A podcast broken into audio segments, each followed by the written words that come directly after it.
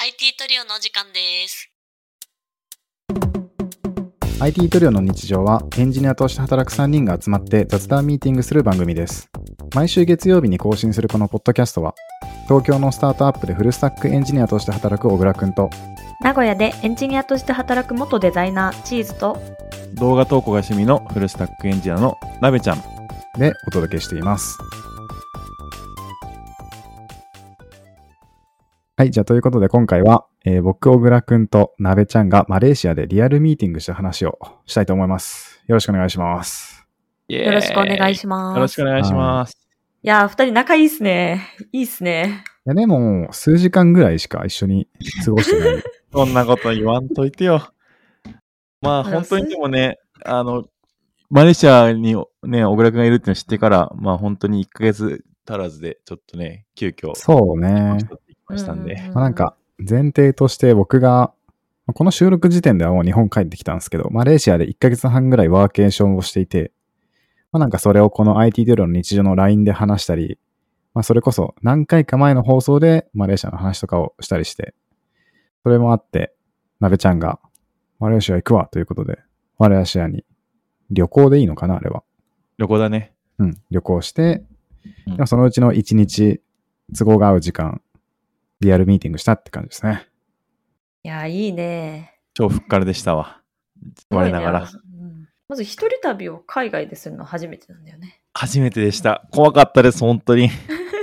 怖かった。まあそんなん言ったら小倉くんもう一人で住んでるからね。ね、すごいよね。あれ、慣れ、慣れですよ、慣れ。え、初めての一人旅は、なべちゃんどうでした かなんかやっぱね、あ、あの、初めての一人旅っていうとちょっと語弊があるんだけど、そう海外、海外が初めてっていうだけなんだけど、うんそうあの、あれなんですよ。寂しいね、やっぱり。毎回思 うけど。なんかこう、なんだろうな、海とかも行ったんだけどさ、うんうんやっぱ一人で眺めてる、一人で遊んでる海とさ、友達と遊んでる海やっぱちょっと感覚違うんだよなっていう、はいはい。うん。あーそういうなんかちょっと寂しさはあったかな、若干ね。え、その、うんそもそも、そういえばなべちゃんは何日間ぐらいマレーシアにいて一人だったんですかマレーシアには3泊5日になるのかなっおていう形で行っあたんで、まーあそそんな長くはいないね。うん、うまあ言んっても。まあ確かに海外旅行の割には短い方かな。うん。うん。そうななんですけど、まあちょっとやっぱ知らない土地だしね、なんかこう、コミュニケーション取れる人がね、そんないるわけじゃないんで、英語とかでコミュニケーション取らないといけないし、なんかそこら辺の不安もあって、まあ、心細さは若干、いつもよりかは感じたかなという思いでございます。なるほどね。楽しかったいや、楽しかったね。うん。あでも寂しかったけど楽しかったみたいな感じそかうな。そうそう。まあ一人は一人で良さはあったね。あの、やっぱ結構ね、すごい詰めたんですよ、僕今回に日程を。いろんなとこ行きたいなと思って、せっかくだから。なんかめちゃくちゃ詰めたんだけど、恐ろしいスケジュールだったよ。やばいよ、あ れ。なんか飛行機にもう一回乗ってたよね。飛行機ね、あの、なんていうの、単純に、あの、なんていうのかな、マレーシア行くだけの飛行機じゃななくて、現地で3回乗ったかな。なんか。あ、3回も乗ってたんだ。すごいね。離島行って、離島から帰ってきて、で、そそこからまた別の、なんか、都市に行って、みたいな感じで。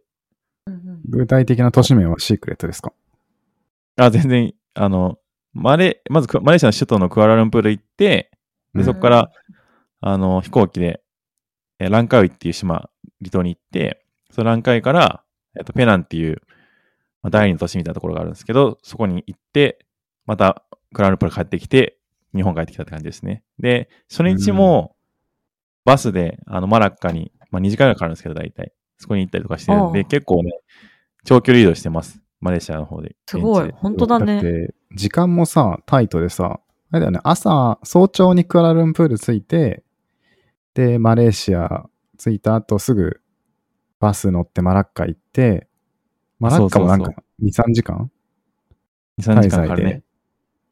?2、3時間で行って2、3時間滞在で帰ってきて、 そうそうそうそう。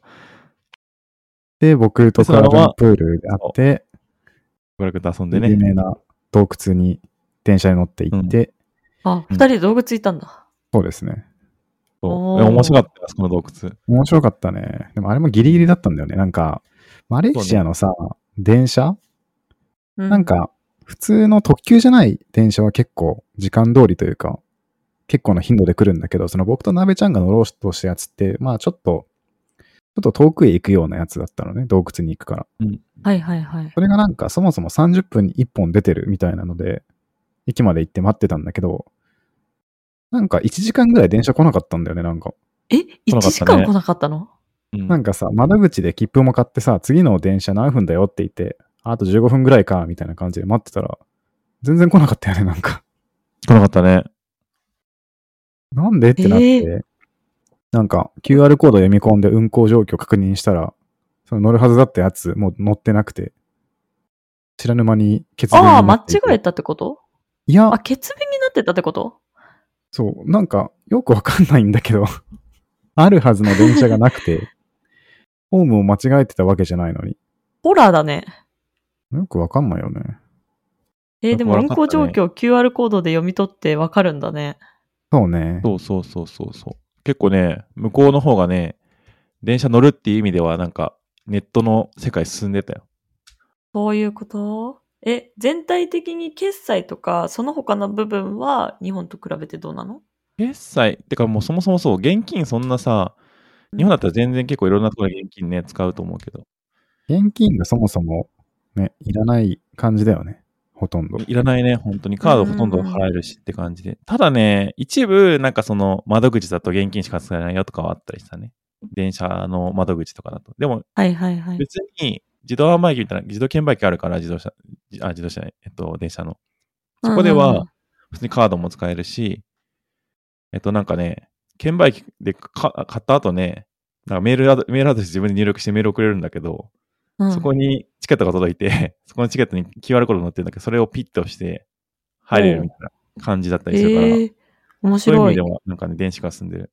うんで、。何気に面白かったのが、その券売機のシステムがちょっとバグっちゃったのかなんかで、動かなくなっちゃったんだけど、あら。あの、なんか、503みたいに出てたんだけど、それがなんか、あアパッチの、アパッチのエラーが画面で、えー、マジでこれもしかして PHP とアパッチで組み合わせて作ってるのかなとか、ちょっと勝手に思ったりして、ちょっと面白かったっていう。あだいーぶすごいありそうわだ。うん、ありえ得なる。んか、それね、遭遇すると面白いね。僕、マレーシアはないんだけどさ、昔、インドに行った時、7年前ぐらいインド行った時に、同じようなことがあって、早朝の電車乗るためにホームで待ってたら、なんかあの、電車に置いてある電光掲示板みたいなやつがエラーになって、うんうん。なんか、 ホーム中に Windows のエラー音が響き渡るみ たいな。それおもろい何回ね。ぐらい出してんのホラーやみたいなそ めっれちがゃな面んか白いや早ん。朝の6時半ぐらいの人が少ないインドのホームで鳴り響くって いう。面白かったな、あれは。いやそれはおもろいわ。確かに確かに。確かに日本ではなかなか見られない光景だよね。あんまないね。そういうのね遭遇してないだけかもしれん。まあ、そんなこともありながら、あの、まあ、バトル洞窟ってとこに行ったのね。小倉くんと一緒に。はいはいバトゥー洞窟。そうそこがね、すごいね、雰囲気良くて、あの、まあ、そもそもなんか、洞窟行くまでになんかこう、めちゃくちゃ猿とか、 鳩とかなんそうか、だね動物がめちゃくちゃいるのがちょっと面白いんだけど、犬、犬持ったか。そう。なんかこ、こ野良犬んなに、こんなに獣がおることないなと思って、ま、うん街中に、 そもそも。それがまずちょっとギャップあったね。なんかバトゥー洞窟っていうのが、なんかヒンドゥー教の、まあ、なんか、ヒンドゥー教にまつわる洞窟あれはなんか洞窟を寺にしてるのか何なのかわかんないけど、とりあえずまあヒンドゥー教の施設がたくさんあるような場所なんですよ。 うんうんなんかヒンドゥー教のお寺とか、お寺っていうのか神社っていうのかわかんないけど、まあ、とにかくヒンドゥー教の何かしらってめちゃくちゃカラフルだから、本当だ。今調べたけどめっちゃカラフルなんとめっちゃ階段長いわ。階そうだ段ねこれこうね、か。 272段の階段がレインボーで、その周りの建物もレインボーで、洞窟の中の建物ってか施設もなんか全部レインボーみたいな。本当だ、カラフルだ。洞窟の中には、鶏がたくさんいるっていう。 ね、 野生の鶏そう、野生の鳥がいてさ、めっちゃ面白いよ。ね。めちゃくちゃ泣くのよ。面白めちいゃ。くちコケゃ元気で泣コッく。コごっこって。洞窟に響き渡るコケコッコを何度も聞いたよね。ね。あれはね、面白 い。あの、もしね、聞きたい方はね、僕の YouTube のどチャンネルで、あの、 動画上げてるんで、よかったら見てください。あ、見るわ。それ興味あるわ。あリンク、リンク貼りますかじゃあ。リンクあるか。そうしようか。うんじゃあ、この放送の概要に、なべちゃんの YouTube のバトゥートークスに行ったリン動画のリンク貼っておくんで、皆さん見てくださいあ。りがとうございます。お願いします。鍋太郎のチャンネル登録お願いし ます。てか、本当だね。すごいカラフルで、結構なんだろう。それこそ映える感じのあ、雰そ囲う気だがするね。ね。うんうんうん。そうだねなん。か行ってみたいなって強く思ったわ。結構興味中あもる。すごい、中もね、すごいね、なんか不思議というか、なんか神秘的だったよ。そうだよね。なんか、あんな大自然の中に共存して、ね。確かに。これが共存してんの面白いね。日本だとこういう自然の場所にはさ、そういうあんまり物とかをさ、置きたがらないようなさ、印象があるんだけどさ、確かに確かに。すごいね、なんかうん今うんうん画像を調べたらさ、すごい洞窟の神秘的なところにすっげえでかいディスプレイ置いてあってさ、建物もさ、光ってるし さ、結構珍しい光景だよね。なんか日本人があまり発想しないような空間ができてて、ああ、面白いなーって。確かに、えねーすごい素敵。確かに日確かに本。だとね、なんかもう、そのままさ、なんかご神木とかそういうので、なんか自然の造形物がそのまんまこう尊いものとして崇めるというか、大切に扱われるみたいな感じだけど、なんかそれとはまたちょっと違う文化だよね。うん、なんかちょっと違う文化で。まあ、なんかどっちがいいとかはないけど、まあどっちも好きだなって思った。うん。うんうんうんうん。送ってなかったんだけど、ちゃんと僕と鍋ちゃんでツーショットでセルフィー撮って、かわ後でいチーズにい。見せようとか言っていたのを送ってなかったんで、ちょっと今、収録しながら LINE に送りました。あ、本当だ、来た来た。えー、かわいい。いや、まずね、二人はね、大学のね、先輩後輩だからね。そうね。卒業した年は同じだけど、学部と院で僕が後輩で、なべちゃんが先輩だけど、なんかうん、僕は割と先輩に慣れ慣れしい後輩だ ったので、なんか、なんかどちらかっていうと、鍋ちゃんのが下手に出そうな雰囲気を二人見てると。確かにね、これどっちが先輩後輩って写真見せ たら、なんか、俺後輩っていう人もいそうだよね。確かに。ちなんかこの鍋ちゃんちっちゃい写真。ょっと確かに写真悪かったかもな。そう、ちっちゃく写ってるんですよ。鍋ちゃんはね、身長が高いんですけど。確かに確かに。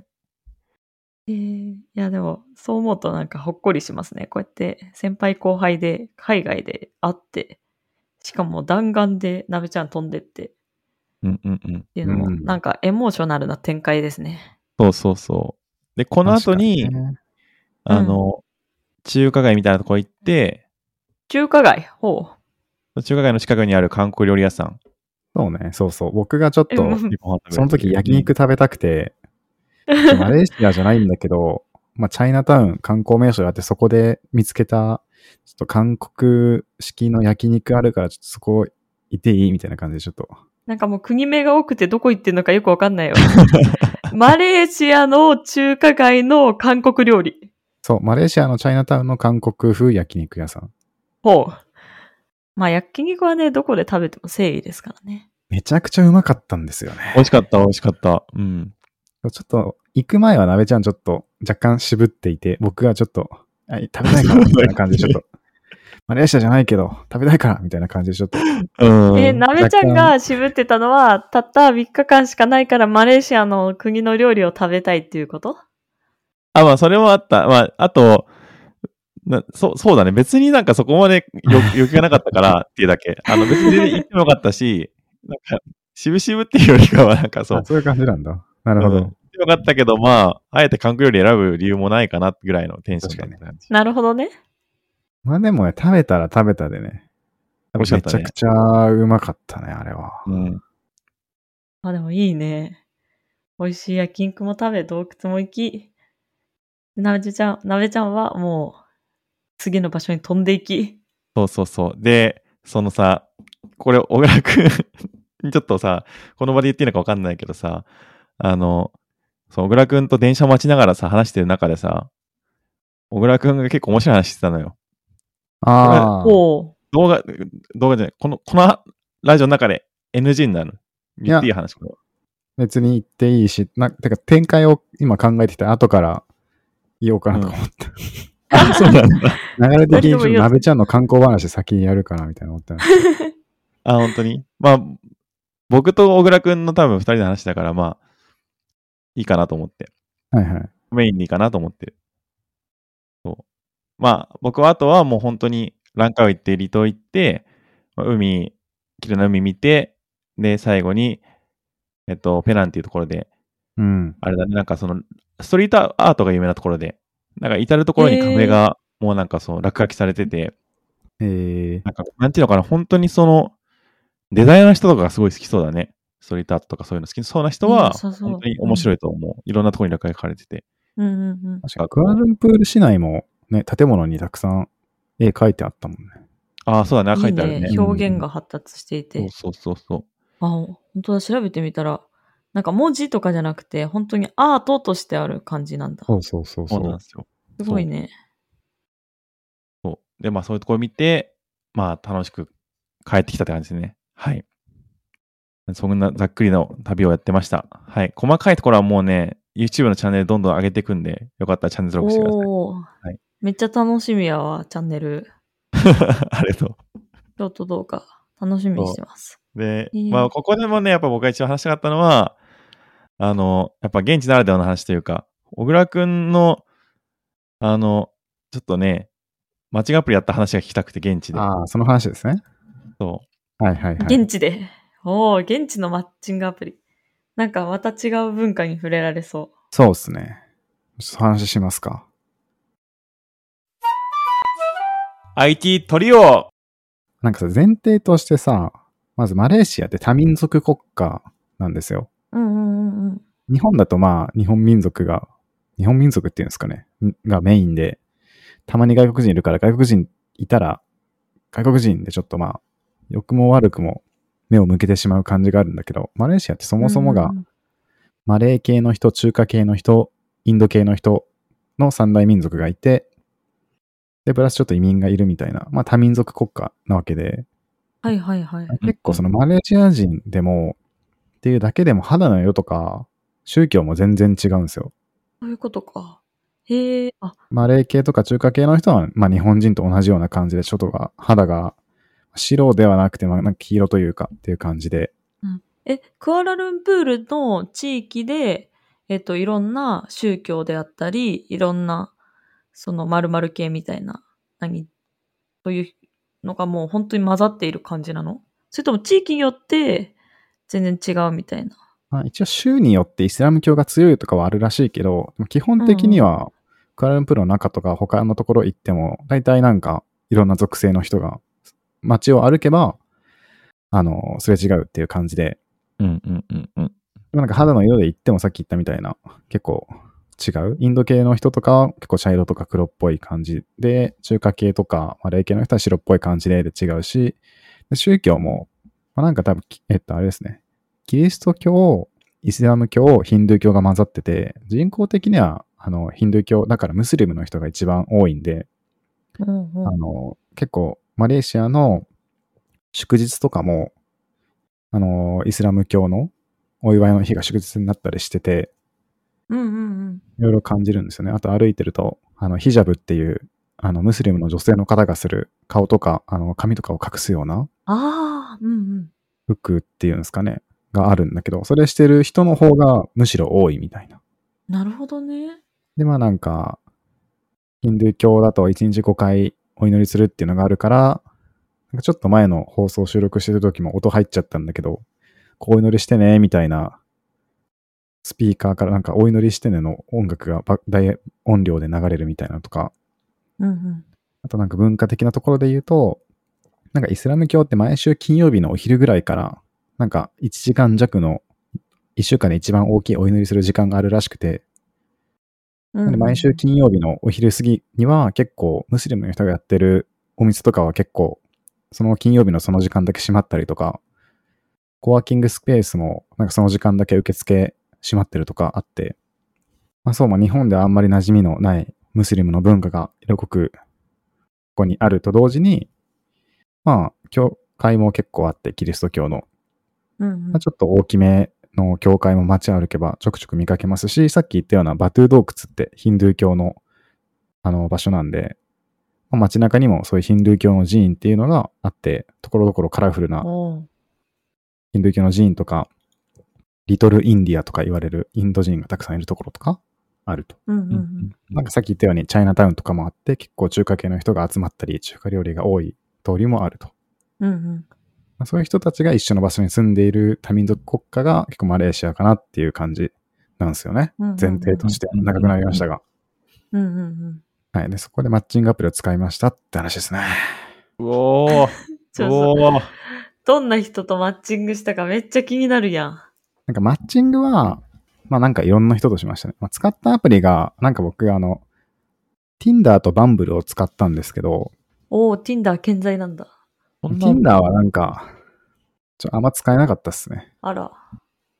だからなんか Bumble でしかメッセージやり取りしていないんですが、うんバンブルはもうマレーシアのアプリなのか、全国、全国じゃない、全世界で流通している。世界、全世界で使える。日本でも、日本でも使える。なんかね、確あ日か本、でもあるんだ。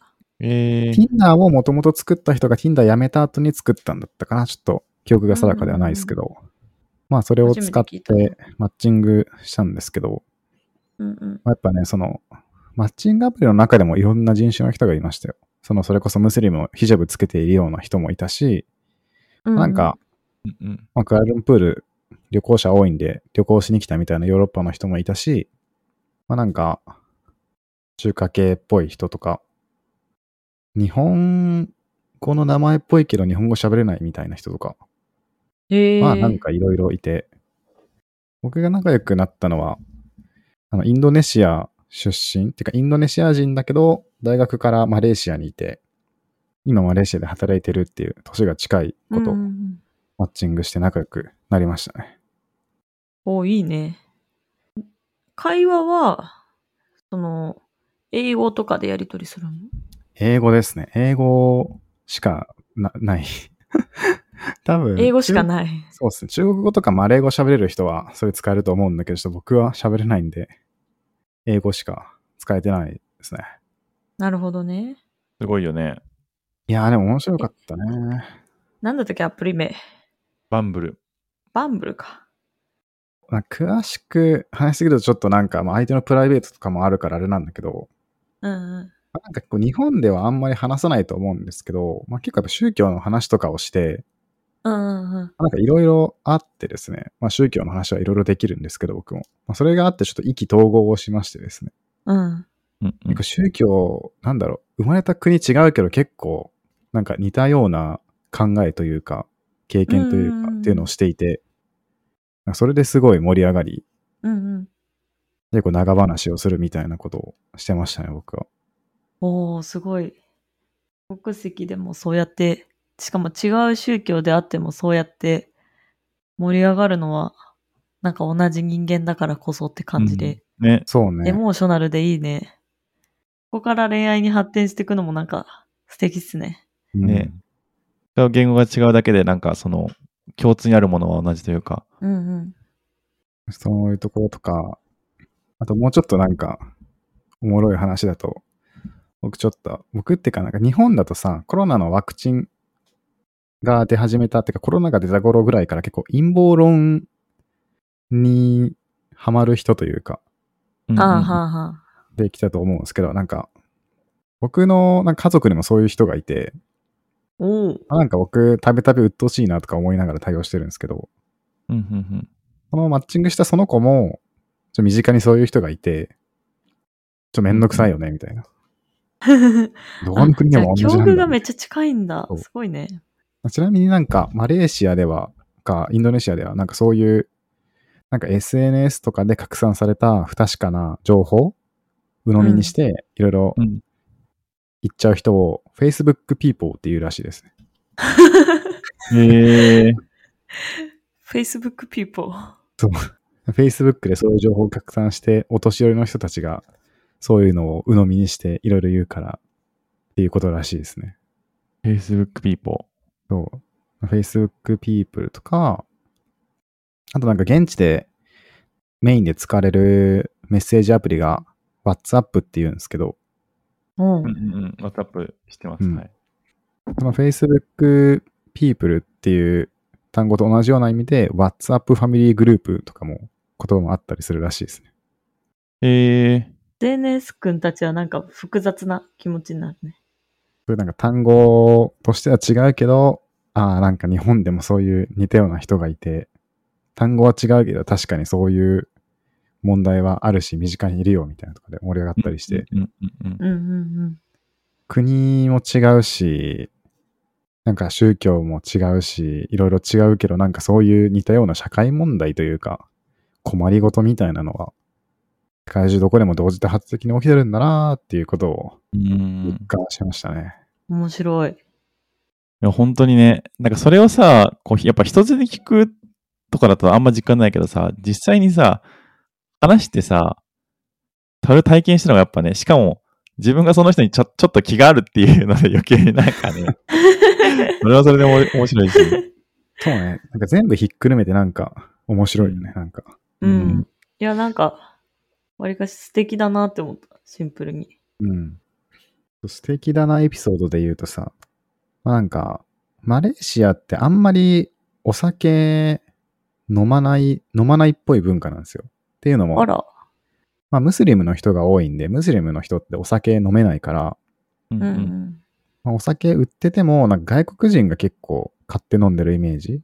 あとなんか、はいはいはいはいい。ずれがなんか100%だかあるからお酒の値段だけすごい高いみたいなのとか、コンビニでお酒売ってても、なんか夜10時以降は買えませんみたいな張り紙があったりして、うんまあ、なんかそういう感じで、あんまりお酒現地の人飲まない人も多いのかなっていう感じで、僕がマッチングした子も飲まなかったんですけど、うんうんなんか僕もななんかそんなお酒飲む人がいれば飲むけど、別に進んでガブガブ飲みたいわけじゃないから、そのことあった時とか飲んでないんですけど、うんお酒飲んでないのに、その話が盛り上がって、なんかそこら辺のバス停に座って、なんか夜の2時まで話すとかをやって、なんかすごい、な何んかそすごのいエなーモいって。思って。青春やもんな、もうやってること。え、なんかちょっと高校生が大人に なるっぽいみたいな、なんか、なんかすごい絵に描けるようなシチュエーションをまさかのマレーシアで体験し、なんかいいね。なんかそう、体験しながらそういうの僕もなんか、なんかすごいなと思ったし、うんうん、うん。なんかそういう、なんかさ、日本で恋愛する場合ってさ、なんだろう、いろいろさ、恋愛するにはこうしろみたいなのがあるじゃん。なんか、なんだろうね。例え ば、なんかマッチングアプリで会ってデートするんだったら、なんか3回ぐらい会うんだったらもう告白した方がいいとか、うんううんん。一応ね。何えとか、一応なんかみんなの言うそういうのはあるよね。そうなんかそうみんなの言うそういうのっていうのがあるじゃん。なんかモテ仕草とか。うん。はいはい。そういうのってやっぱ日本の文化が前提で作られてるんだなっていうのをすごい感じて、ああ。やっぱその、そもそもそのさらに土台となる国の文化とか宗教とかそういうのが違ったら、そもそも全部そういうの通じないし、うんうんうなんん。か、むしろそれが悪いことにもなるんだなみたいな。ああ。なんかそういう経験があったんいや、経験っていうかなんか見てですごい思ったし、話して思っあた。なんか、なるほどね。例えば、まあ、ムスリムの人が多いから、ムスリムの人の文化が強いのかもしれないけど、ムスリムの人って、その、女性ヒジャブで隠したりするし、あれなんですよね、なんか、結婚するまで性交渉しちゃいけないとか、まあそれもあって、あんまりその、ボディタッチとかもあんまりしない。むしうんろ、うん触られるとちょっと、むしろ嫌だみたいな。ううんうんんうんでもなんか日本の場合ってさ、例えばお酒入った席で適度なボディタッチでアピールするみたいなテクニック言われたりするじゃん。ああ。 まあ、言われてはいるね。まあ、人に人にはよると思うけど。それうはん好きか好きじゃないかは、まあ、さておき、その人のそういうのはいろいろあるとは思うけど、まあ、そういうことがね、書いてあるところとかね、ネットとかでね、書いてあったりするね。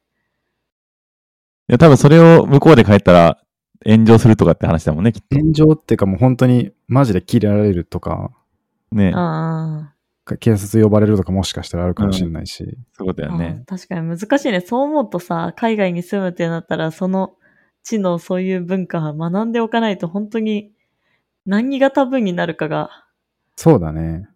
うん、わからなくて、知らず知らずタブーしちゃうってことはね、あり得るもんね。そのタブーを避けるためにも多分なんか多少なりとも知識は持っていた方が別に恋愛とか関係なく日々生活する上で多少そういう知識は持っていた方がなんか安心なのかなとか思ったりするなどしま確しかた。にうんうんうん。はい。なんか、うん長くなっ。ちょとた締めるのから、もうどう終わろう。でうん。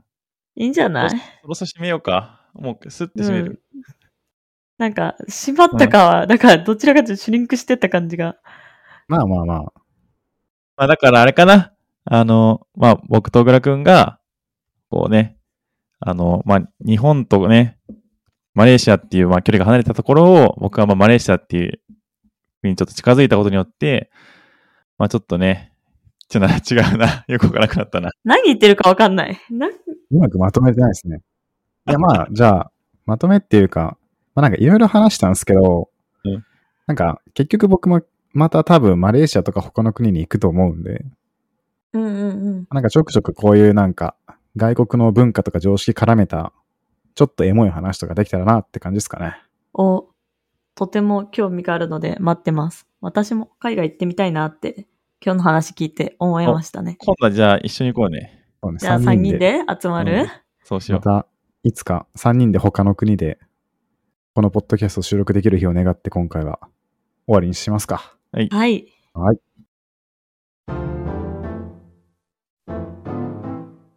IT トリオの日常は番組へのお便りを募集しています。番組の感想や質問など、放送の概要欄にあるリンクから送ってくれると嬉しいです。また、このポッドキャストは毎週月曜日に更新しています。番組のフォローやレビューが励みになるので、ぜひお願いします。それではまた来週お会いしましょう。ありがとうございました。ありがとうございまし。ありがとうございました